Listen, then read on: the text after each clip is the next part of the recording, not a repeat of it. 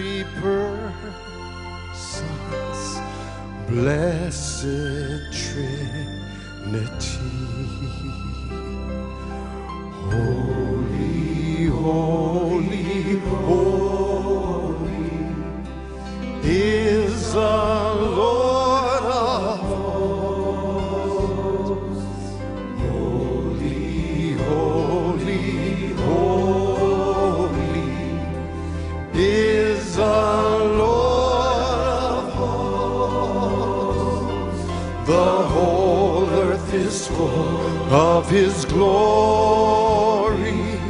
The whole earth is full of His glory. The whole earth is full of His glory. Holy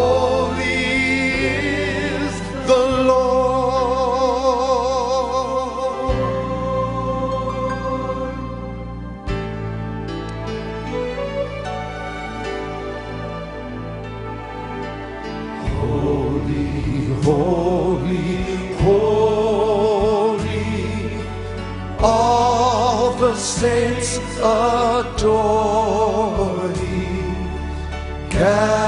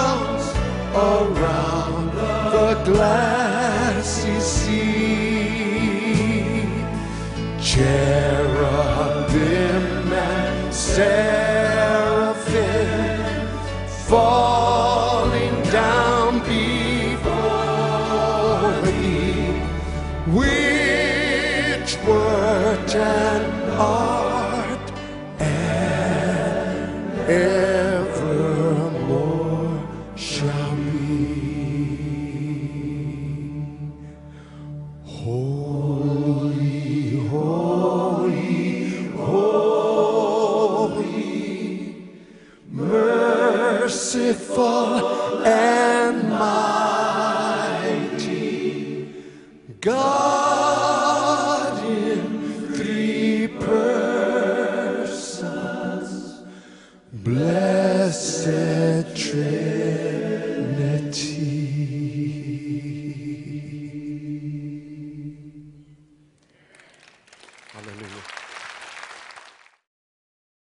There was a farmer who lived in the tropics. And in the tropics, in some parts of the world, you don't have little alligators, you have big crocodiles.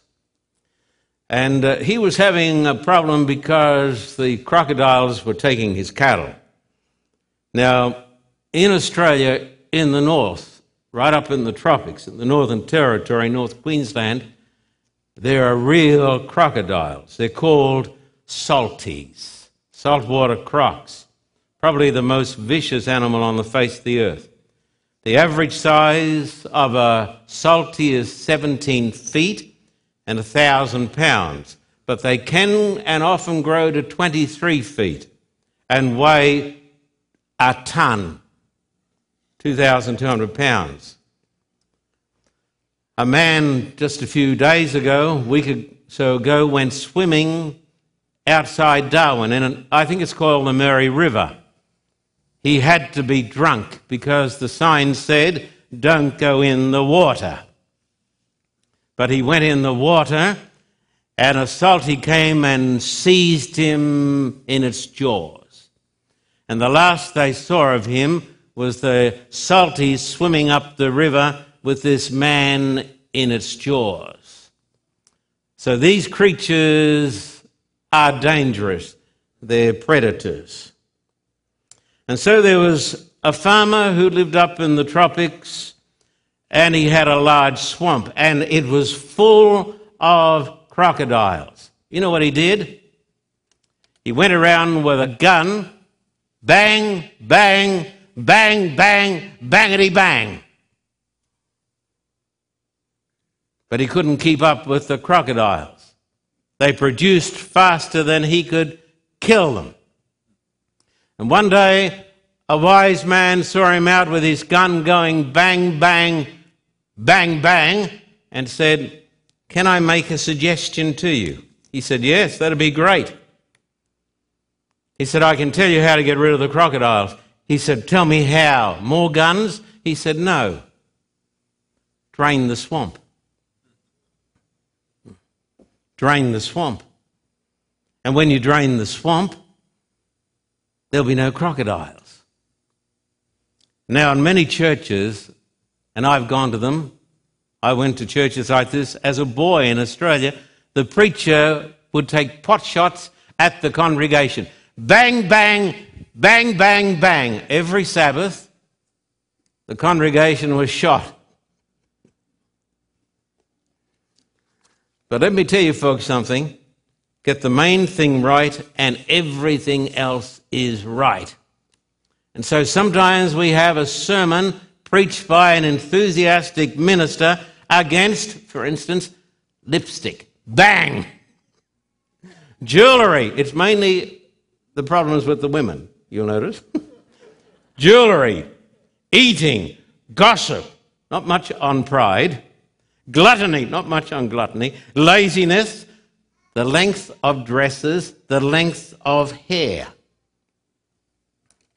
In the early days of this church, the Adventist church, if you wanted to be ordained, uh, you had to have a beard.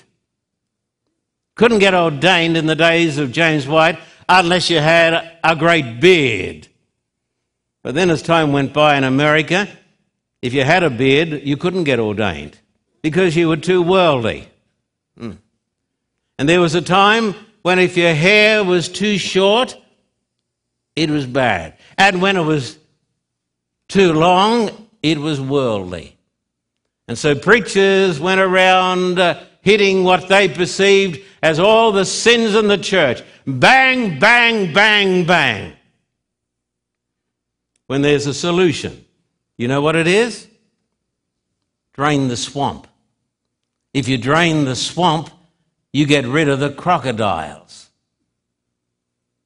And how do we drain the swamp in the church? Let me tell you. Would you come over here to 1 Corinthians chapter 1 and verse 20 down to 25 for a start? Dear friends and gentle people. 1 Corinthians chapter 1 and verse 20 and onwards. And please notice it in the Bible, the Word of God. 1 Corinthians chapter 1, verse 20 and onwards. Where is the wise man? Where is the scholar? Where is the philosopher of this age? Has not God made foolish the wisdom of the world? For since in the wisdom of God the world through its wisdom did not know him, God was pleased through the foolishness of what was preached to save those who believe. Jews demand miraculous signs, and Greeks look for wisdom. But we preach Christ crucified, a stumbling block to Jews and foolishness to Gentiles. But to those whom God has called, both Jews and Greeks, Christ, the power of God and the wisdom of God. For the foolishness of God is wiser than man's wisdom, and the weakness of God is stronger than man's strength. If you preach the cross of Christ, you will drain the swamp of sin. We preach Christ crucified. Look at chapter 2, would you please? Chapter 2 and verse 2. And notice the words of the greatest preacher, the greatest evangelist the world has ever seen, apart from our Lord. Look at 1 Corinthians chapter 2, verse 2. For I resolved, Paul said, I resolved to know nothing while I was with you except Jesus Christ and Him crucified. Look at me. Let me tell you the truth of the gospel. You get one thing right, and everything else is right. If you get the gospel of Jesus Christ right, everything else will be right. But you can preach a million sermons, and unless those sermons are full of Christ crucified, nothing will be right in the church or in the world. Therefore, our aim today is to drain the swamp. I want to give you now a mighty illustration of the true gospel. I've said this to you on many occasions. Have you heard it? There are many gospels. The book of Galatians talks about different gospels, but there is only one true gospel. Just talking about Jesus is not the gospel. Because even the Muslims talk about Jesus. And even the Hindus talk about Jesus. And nobody probably talks more about Jesus than the Jesuits. That's why they're called Jesuits. Not everything that is called gospel is gospel. And the false gospel will breed crocodiles. It is the preaching of the true gospel of Christ that drains the swamp of sin. Let me show you a powerful and wonderful illustration. Would you please come to Matthew 26? Matthew 26 and verses 17 and onwards, my dear friends, Matthew 26 and verse 17 and onwards. And we are privileged in this church to have a man whom I appreciate, respect, and love he is Jewish, like our blessed Lord. And since coming to this church, he is now a Jewish Christian, but still Jewish. And I've asked him to come and read the text, which describes his Lord, his Lord, and our Lord. Blake, we're glad to have you here, my dear friend. Matthew Thank 26, Pastor. Verse 17 and onwards, slowly, so the words can sink down into the molecules of our minds. Matthew 26. The Lord's Supper. On the first day of the feast of unleavened bread, the disciples came to Jesus and asked, Where do you want us to make preparations for you to eat the Passover? He replied, Go into the city to a certain man and tell him, The teacher says, My appointed time is near. I am going to celebrate the Passover with my disciples at your house. So the disciples did as Jesus had directed them and prepared the Passover. When evening came, Jesus was reclining at the table with the twelve, and while they were eating, he said, I tell you the truth, one of you will betray me. They were very sad and began to say to him one after the other, Surely not I, Lord. Jesus replied, The one who has dipped his hand into the bowl with me will betray me. The Son of Man will go just as it is written about him. But woe to that man who betrays the Son of Man. It would be better for him if he had not been born. Then Judas, The one who would betray him said, Surely not I, Rabbi. Jesus answered, Yes, it is you. While they were eating, Jesus took bread, gave thanks, and broke it, and gave it to his disciples, saying, Take and eat. This is my body. Then he took the cup, gave thanks, and offered it to them, saying, Drink from it, all of you. This is my blood of the covenant which is poured out for many of the forgiveness of sins. I tell you, I will not drink of this fruit of the vine from now on until that day when I drink it anew with you in my Father's kingdom. When they had sung a hymn, they went out to the Mount of Olives. Then Jesus told them, This very night you will all fall away on account of me, for it is written, I will strike the shepherd and the sheep of the flock will be scattered. Thank you. Thank you. May the Lord add his blessing to the reading of his word. I want you to notice this over here. This is the most powerful of all illustrations. Jesus took the bread. It was unleavened bread. That was their custom. The bread is made by wheat, and uh, the wheat has to be ground, and it is ground with some force.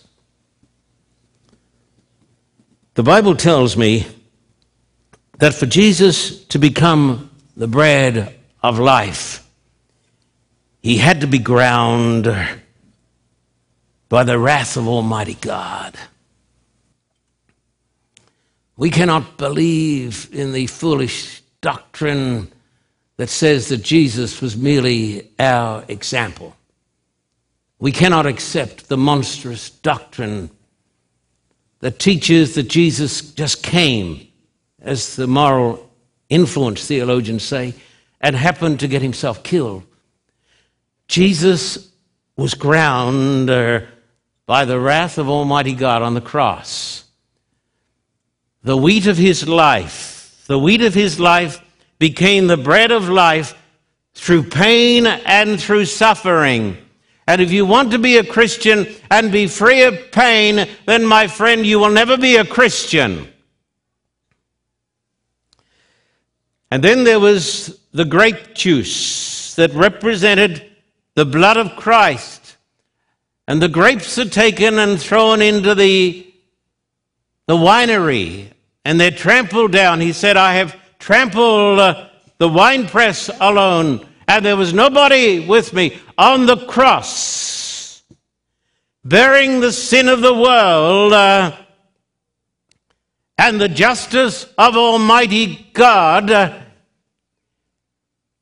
he made an atoning sacrifice for our sins. I would remind you of this, and you must not forget this that Christ was not a martyr. The world has been filled with martyrs. He was not a, a martyr. This doctrine, our Muslim friends say, we cannot believe because the Quran says, no one shall bear another man's sins. But this whole idea here is that one, even God, bears the sins of the world. And so we believe uh, in the substitutionary death of the Son of God. And people talk about grace being cheap. It was not cheap, my friend. Uh, being ground up by the wrath of God and your life squeezed out of you is never cheap. And it is failure to accept the atoning sacrifice of Christ that has bred so many weak, superficial Christians. I want to read to you here from John Stott's book, The Cross of Christ. I've given it to many church leaders over the years. Crucifixion seems to have been invented by barbarians on the edge of the known world and taken over from them by both Greeks and Romans. It is probably the most cruel method of execution ever practiced, a million times worse than waterboarding or anything that men have come up with. But remember this torture is the invention of Satan. And if you believe in those inventions, then, my friend, you're not far from Satan. It is probably the most cruel method of execution ever practiced, for it deliberately delayed death until the maximum torture had been inflicted. The victim could suffer for days before dying. When the Romans adopted it, they reserved it for criminals convicted of murder, rebellion, or armed robbery, provided they were also slaves, foreigners, or other non persons. You crucified a non person. The Jews were therefore outraged when the Roman general Varus crucified 2,000 of their compatriots in 4 BC, and when during the siege of Jerusalem, General Titus crucified so many fugitives from the city that neither space for the crosses nor crosses for the bodies could be found. Roman citizens were exempt from crucifixion except in extreme cases of treason. Cicero, in one of his speeches, condemned it as a most cruel and disgusting punishment. A little later, he declared to bind a Roman citizen is a crime, to flog him is an abomination, to kill him is almost an act of murder, to crucify him, what? There is no fitting word that can possibly describe so horrible a deed. And then, when the early Christians described that God, in the person of Christ, was crucified, the Romans found it impossible to believe it. Listen to this. As Trypho, the Jew, put it to Justin, the Christian apologist, who engaged him in dialogue, I am exceedingly incredulous on this point. I cannot believe, he said, I cannot believe uh, that the Messiah, the Christ, the Son of God, should be ground up in the wrath of God. That the blood should be squeezed out of his veins. Now, there's something you must realize, and you must not forget this, so that we do not become a bunch of sentimental people. If you and I do not truly believe in Christ, this is in vain for me, but I must go through the same on Judgment Day. So people say, I can walk away and I can be free. No, you can't be free. Either he bears it or you bear it alone. It is the preaching of the cross that drains the swamp. Nothing else. Not philosophy, not psychology, nothing, nothing, not even theology.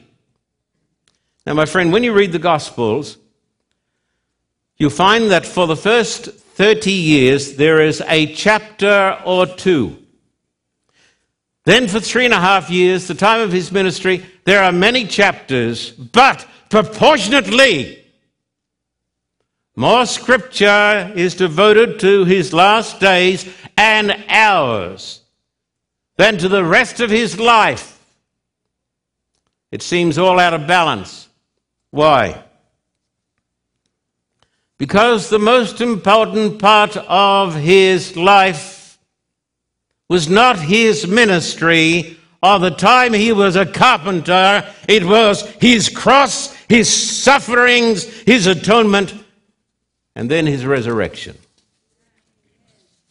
Now, who was this man? We've just read out of Matthew 26. Come to Matthew 25 in verse 31 to 34. And before the Son of Man went to the cross, he said these words. Everywhere in Scripture, he calls himself the Son of Man, but now he calls himself something else. When the Son of Man comes in his glory, and all the angels with him, he will sit on his throne in heavenly glory. All the nations will be gathered before him, and he will separate the people one from another as a shepherd separates the sheep from the goats. He will put the sheep on his right and the goats on his left. Then uh, the king will say to those on his right, Come, you who are blessed by my Father, the King will say. Just before he goes to the cross, he says, The King will say. Look over here, my friend. Who was hanging on the cross? The King. Whose body and soul was being ground uh, by the wrath of God Almighty? It was the King. The King of the world. The King of the universe. The King of time and eternity. What sort of man is this? In Isaiah, you, read, you know the text, you don't need to turn to it right now. He is called Wonderful Counselor, Mighty God, Everlasting Father, Prince of Peace.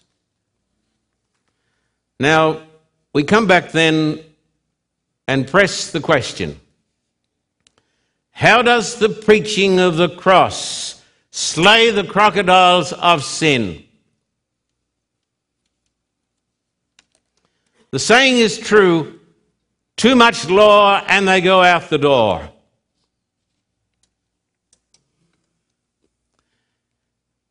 If, as a preacher, I continually go around with a gun, bang, bang, bang, bang, bang, I'm not going to drain the swamp and there'll be more crocodiles. But how does the preaching of the broken body, how does the preaching of the spilt blood defeat sin. This has been a mystery understood by few. Number one, if for a little bit you can escape Los Angeles and the world, and I would say to you, my friend, if you live in Los Angeles, you'll find it very difficult to be a Christian. In fact, if you live in America, you'll find it very difficult to be a, a Christian because the culture is so anti Christian. It is easier, I have discovered, to be a Christian in Russia than it is in America or Australia because our culture is so ungodly and so trivial.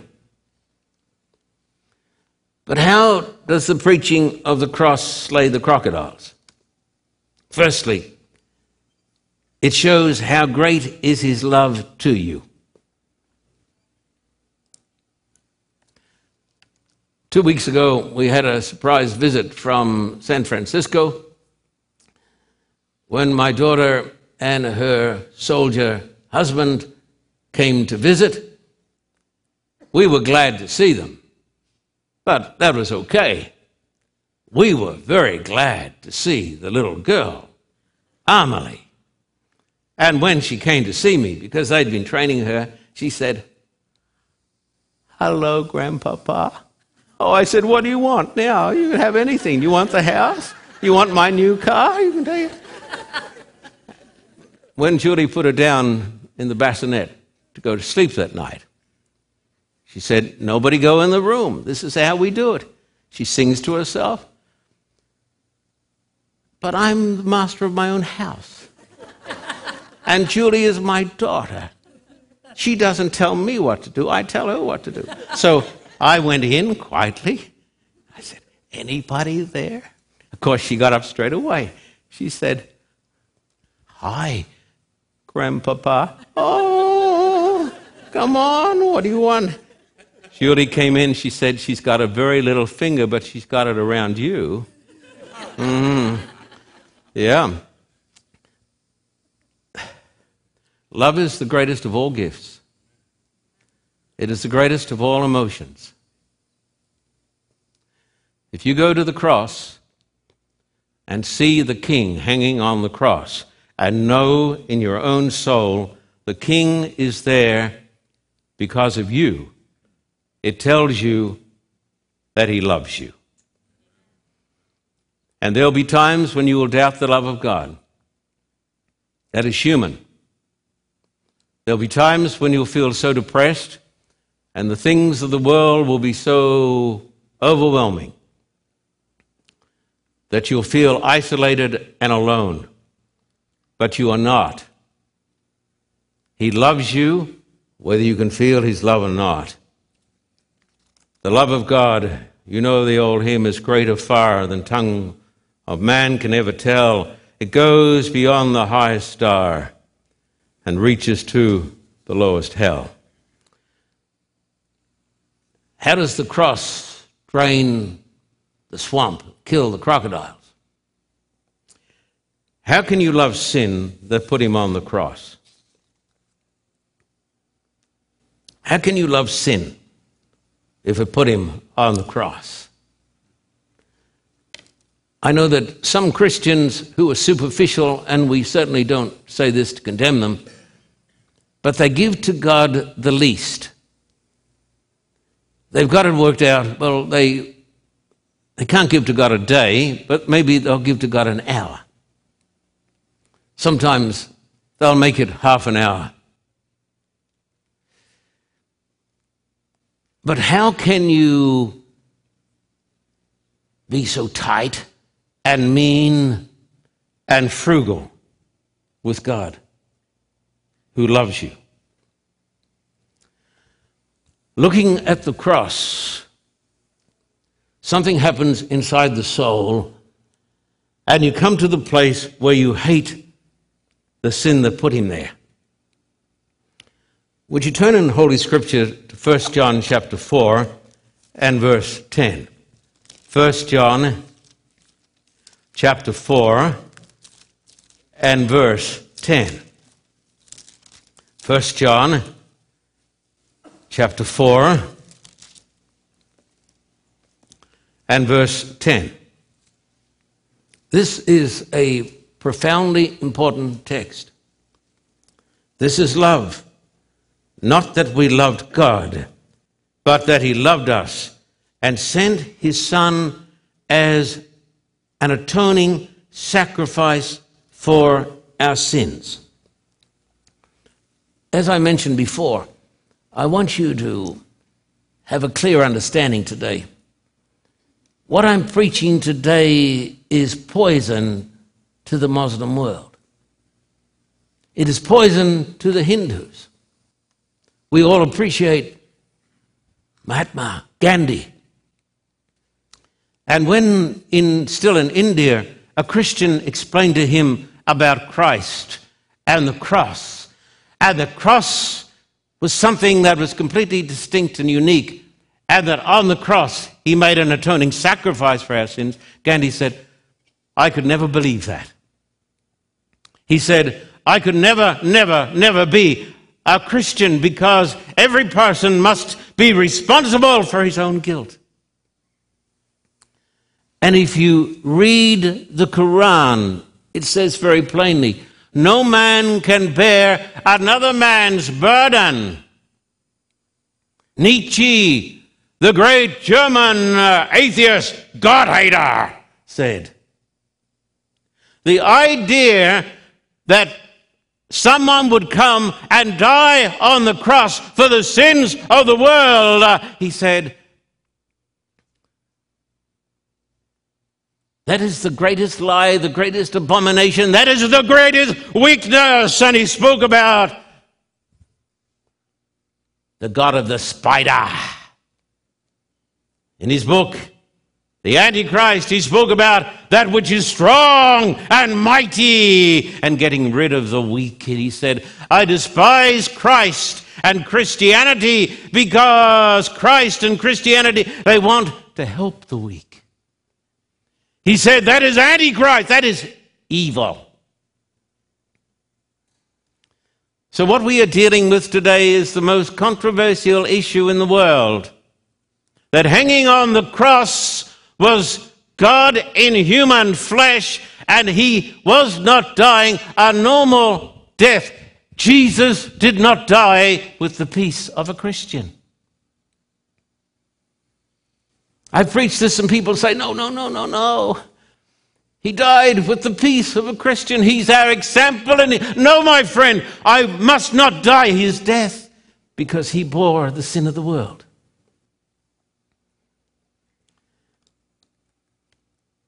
It is this doctrine that reveals sin. Come to Romans 3. I wish you would memorize it by heart. If you are not reading the scriptures daily, that is the reason why you have no passion in your life and you have no fire in your belly and why you are inconsistent and flaky. You have no power inside. Romans chapter 3, verse 25 26. God presented him as a sacrifice of atonement. We believe in the blood atonement on the cross. Adventists believe in the blood atonement, let the world know. Through faith in his blood, he did this to demonstrate his justice. Who understands that? I thought the cross demonstrated his love. Yes, it does. But it demonstrates his justice. Because in his forbearance he had left the sins committed beforehand unpunished, he did it to demonstrate his justice at the present time, so as to be just and the one who justifies those who have faith in Jesus. Do you understand that? We have a tendency to be so superficial we only read the Psalms because it's easy. But here you have the atonement taught, and it says that the cross was a demonstration of the justice of God. What does that mean? Do you know? The justice of God. Do you know that? The justice of God.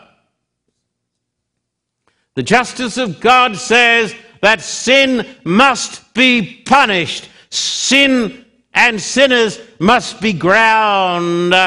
The blood of sinners must be spilt with horror and suffering and damnation and blood and sweat and tears so that it forces from the twisted lips the cry, my God, my God, why?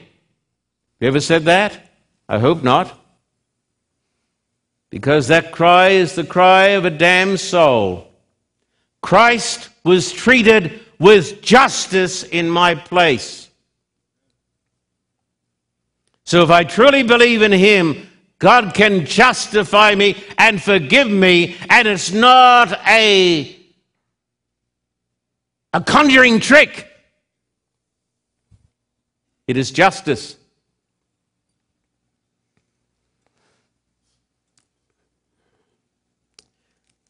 Not only love, but justice. Would you come over here to Ezekiel 23 and look at a text which is one of the horrific texts in the Bible? Ezekiel 23 speaks about Jesus in the New Testament drinking the cup. Where does it come from? It comes from here. Ezekiel 23, when he drank the cup Ezekiel 23, verse 32 and onwards. Ezekiel. And because of their sins, the children of Israel were being punished. Verse 20, 32, this is what the sovereign Lord says You will drink your sister's cup, a cup large and deep. It'll bring scorn and derision, for it holds so much.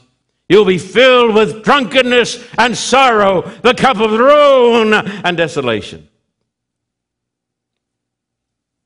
Cup of your sister, Samaria. You will drink it, drain it dry.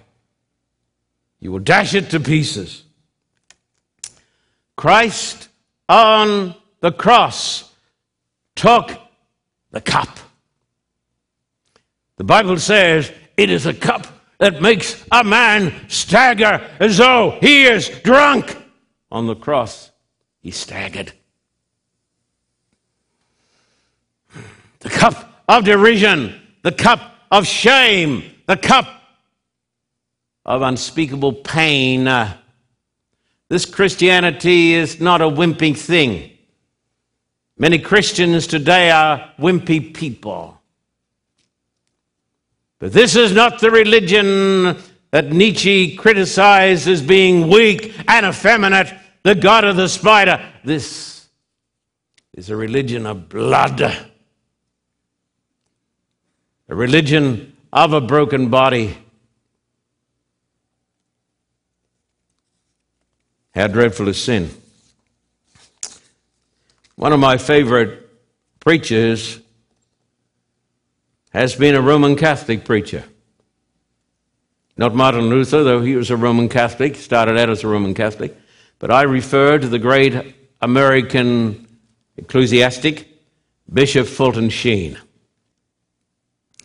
I think Fulton Sheen had a way of preaching on the cross that would touch hearts everywhere. Fulton Sheen was a person who was persecuted by his own church, persecuted by his cardinal, persecuted wherever he went because Bishop Fulton Sheen believed that salvation could only come through the blood of Christ, not by our attainment, but by his atonement.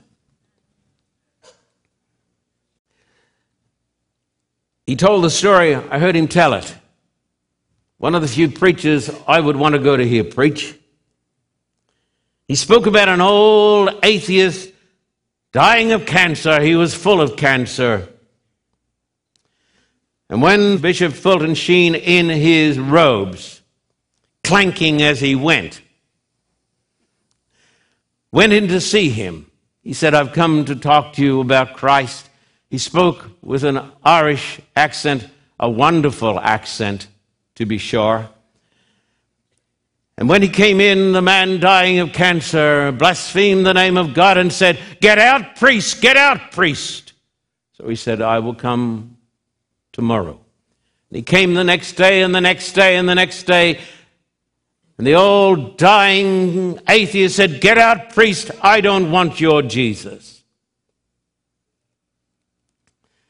And he said to him, I will get out, I will respect you. But I want you simply to say, Jesus, have mercy. Jesus, have mercy. You tell me this is a religion of weakness? Where have you been? Jesus, have mercy. It is the delight of God to reach down and pluck from the fires of hell a dying sinner. No other religion can do that. And the day before he died, the day he died, Fulton Sheen came in and he said, Will you please say, Jesus, have mercy? He said, Get out, XYZ priest. I don't want your Christ. And Fulton Sheen prayed for him there. And he came the next day, and the bed was empty. And he said to the nurse, What happened to the old man? He said, After you left, hours before he died, he did not cease to say, Jesus, have mercy. Jesus, have mercy. Fulton Sheen said, I will see him in the kingdom of God. And he was right. This means there's mercy for the worst sinner. But don't presume on the mercy of God. And some of you do presume. Some of you, or some of us, are so self sufficient and so proud and so lazy. We do not even read Holy Scripture. We know all the new movies, everything. That is because we have been brainwashed by this evil culture in which we find ourselves. Little wonder that Dr. Ben Carson said to the president at the prayer breakfast, We are walking in the footsteps of the Roman Empire. Then he spoke about all the things that happened in the Roman Empire. And then our brother, Christian, Ben Carson said, Because of decadence and corruption. But there's only one thing that'll get rid of the decadence and the corruption in your life and the laziness. And that is the cross of Christ. Jesus, have mercy. Looking at the cross, sin loses its power Would you come over here to Romans 6 and verse 14? Romans 6, verse 14, dear hearts and gentle people. Romans chapter 6, that's a book that you, first eight chapters, you ought to try to commit to memory. Romans 6, verse 14. The sin shall not be your master, because you are not under law, but under grace.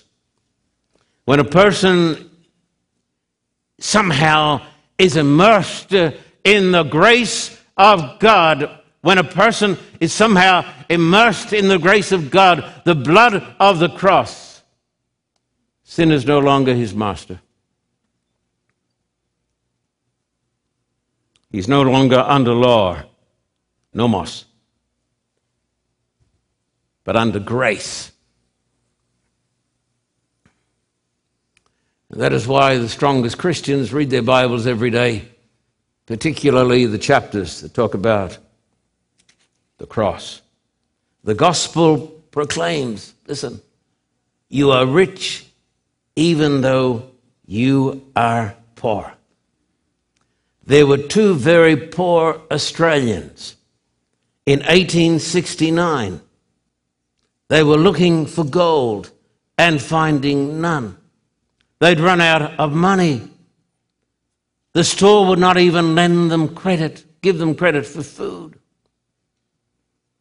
And these men went out one day, and almost in nonchalance, one carried a sharp pick and struck the ground near a tree. It immediately sounded hard. He thought, I've struck a root of the tree. So he, he pulled it back, and then he saw uh, the glitter of gold. He'd found a nugget that weighed 3,123 ounces, the biggest in the history of the world. 160 pounds, 72 kilograms, and he said, Welcome, stranger. It is called Welcome, stranger. My friend, they were instantly rich. Poor men, instantly rich. You come to Christ, you are instantly rich, I tell you. You don't need anything else. Come to 1 Corinthians chapter 1, verse 30 and 31. 1 Corinthians chapter 1, verse 30 and 31. Now, I want you to see the theological implications. 30 and 31. It is because of him that you are in Christ Jesus, who has become for us wisdom from God. That is our righteousness, holiness, and redemption. Therefore, as it is written, let him who boasts boast in the Lord. Listen to this. When you come to Christ, when you accept Christ, you accept the Trinity. When you come to Christ, you are filled with the Holy Spirit. When you come to Christ, he becomes your righteousness. He becomes your sanctification. Everything that you need, He gives you.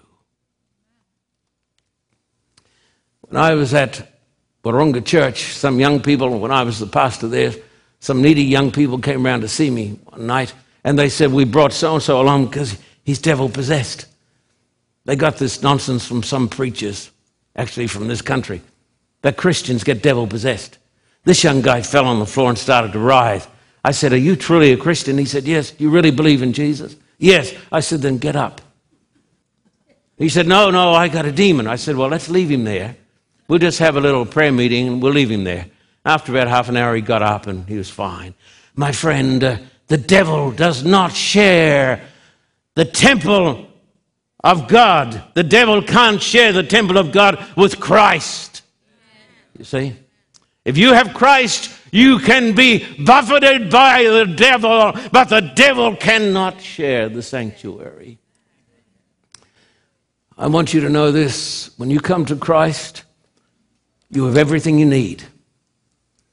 You have redemption. You have righteousness. You have holiness. You have the Holy Spirit. You see, Jesus is a part of the Trinity. And so when you accept Jesus, you accept the Holy Spirit. So when you have Jesus, you've got everything. You see, it's like Cinderella, the poor girl. When she married the prince, she was instantly wealthy. Not because she really was.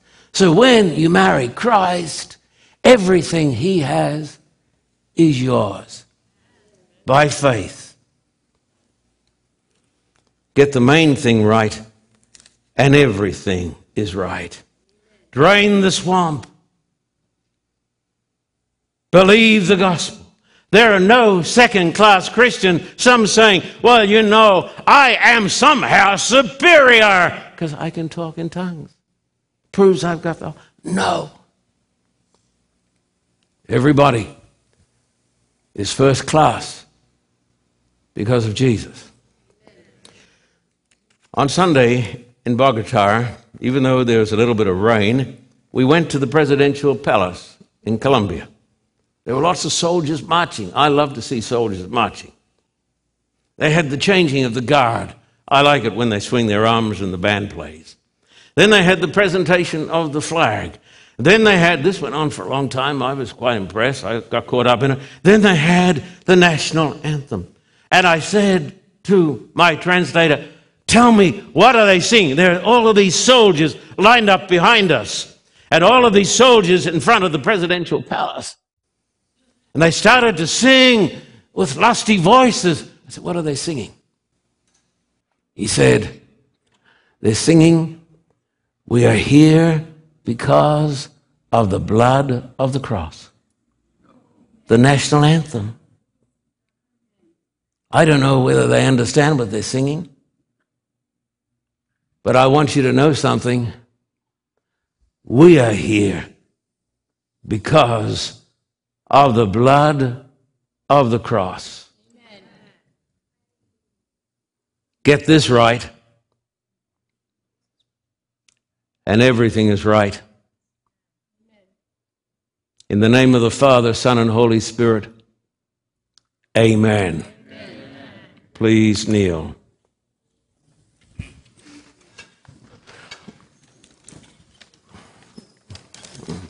We are here because of the blood of the cross,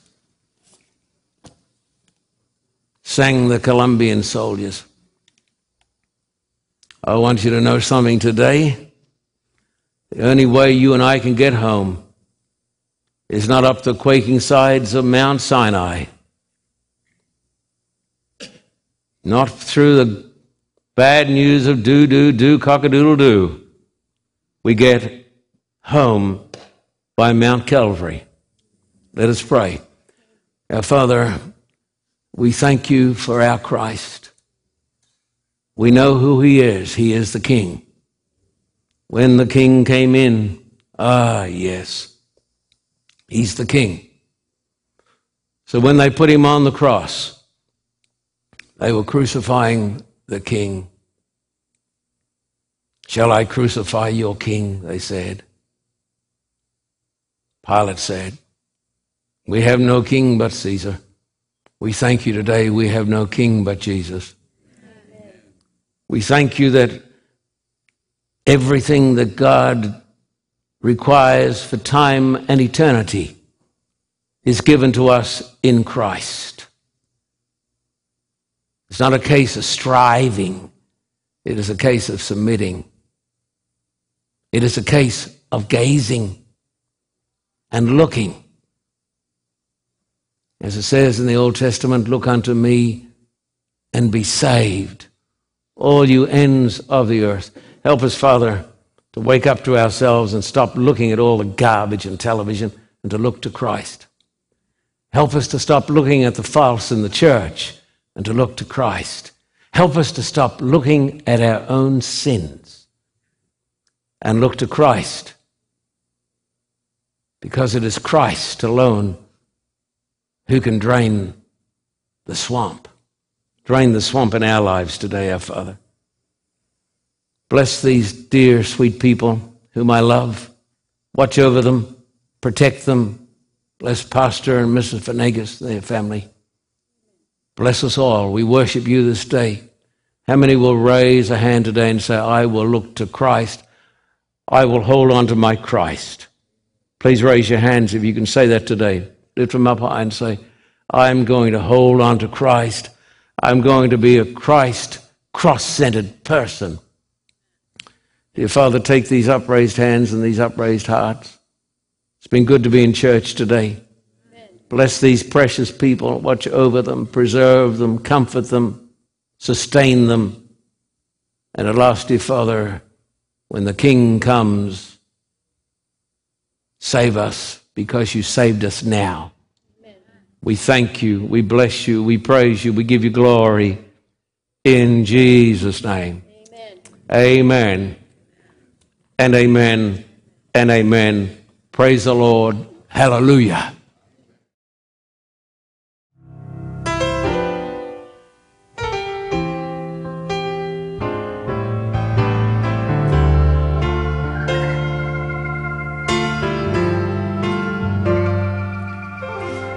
Jesus, your name is power. Jesus, your name is might.